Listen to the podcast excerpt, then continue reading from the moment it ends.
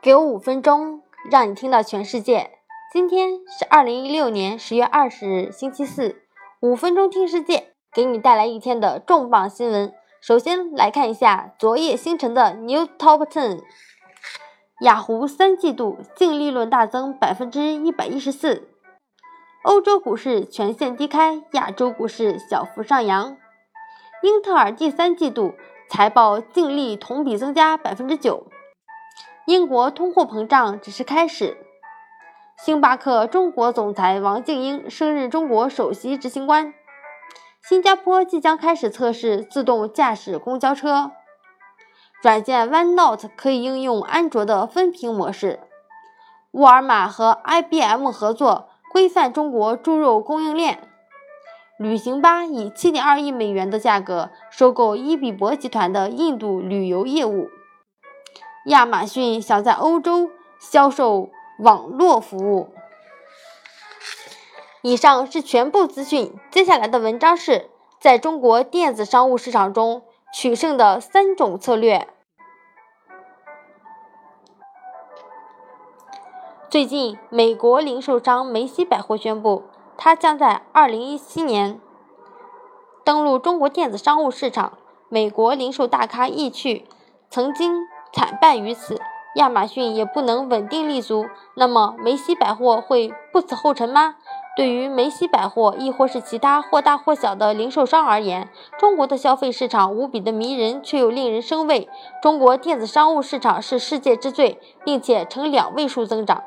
然而，中国消费者却和西方大相径庭，而市场行情也从根本上不同。想在中国电子商务市场中取胜，以下三个战略必不可少。手机先行战略，电子商务在中国从根本上依靠手机。据彭博社报道，中国有超过十亿的智能手机用户，近百分之九十的中国消费者通过手机购买商品。很多中国人完全越过电脑时代，直接进入手机智能阶段。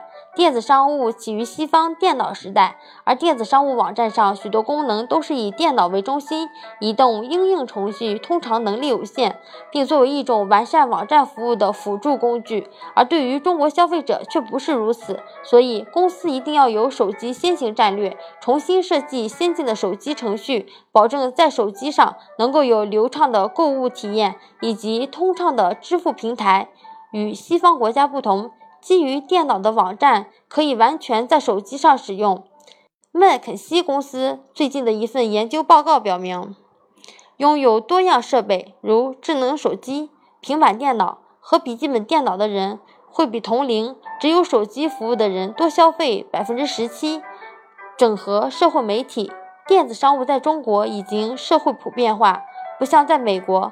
亚马逊和 Facebook 很大程度上是分离状态，而中国电子商务已经密切相关到社交媒体，如新浪微博和微信。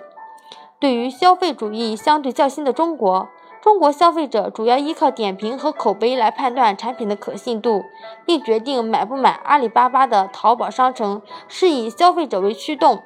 及评价口碑与社交媒体集成的购物系统，消费者可以通过产品描述的准确性、交货速度及客户服务的满意度来做出评价。在中国的另一个现象也在兴起，专业人士的关键意见为导向，这些往往是有影响力的、有社会高度的人，他们的博客有着人数众多的追随者，从几千到数以万计不等。而一些知名品牌，如古奇。和路易威登取得巨大成就，都离不开专业人士的导向意见。品牌若想在激烈竞争的市场中生存，公司就需要学会如何利用专业人士引导消费人群，建立坚定的消费选择。数据整理和分析，电子商务在中国越做越大，其中离不开大数据的驱动。最近，毕马威表明。越来越多的公司使用数据和分析来理解消费者行为，预测未来的趋势。百度、阿里巴巴、腾讯、BAT 手中都掌握着具有价值的数据源，跨国公司正在利用 BAT 和数据分析锁定客户。例如，去年，阿里巴巴数据管理平台的阿里云，帮助梅赛德斯奔驰为新式小型车辆的当地经销商创建网上线下连体服务。为了保持竞争力，企业必须采用先进的数据采集技术，如实时场景建模和微观目标锁定，都需要对中国消费者有深入鉴定。优秀的数据和分析可以帮助公司传达相关信息，并为目标客户创建个性化体验。这对于移动应用程序特别有效。一些奢侈品牌如迪奥和巴宝莉。已经开始打造交互式应用程序，使得购物体验私人化，同时充满乐趣。而他们赢得了客户的愉悦度以及更固定的消费青睐。还没有外国线上零售公司在中国取得成功。梅西百货能打破这一现状吗？美国零售商去年在淘宝商城上开设店面，迎来了三十万粉丝。但愿梅西百货已经在了解客户属性方面做了足够的功课。如果他能利用好以上三种战略，那也许能赢得一个良好的开端。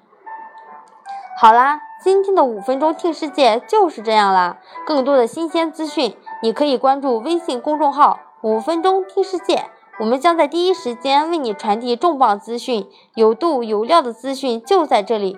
五分钟听世界是由我们的团队每天从外媒资讯经过查找、翻译、编辑、录制完成。希望您持续关注，也希望您能对我们的努力进行打赏。明天再会。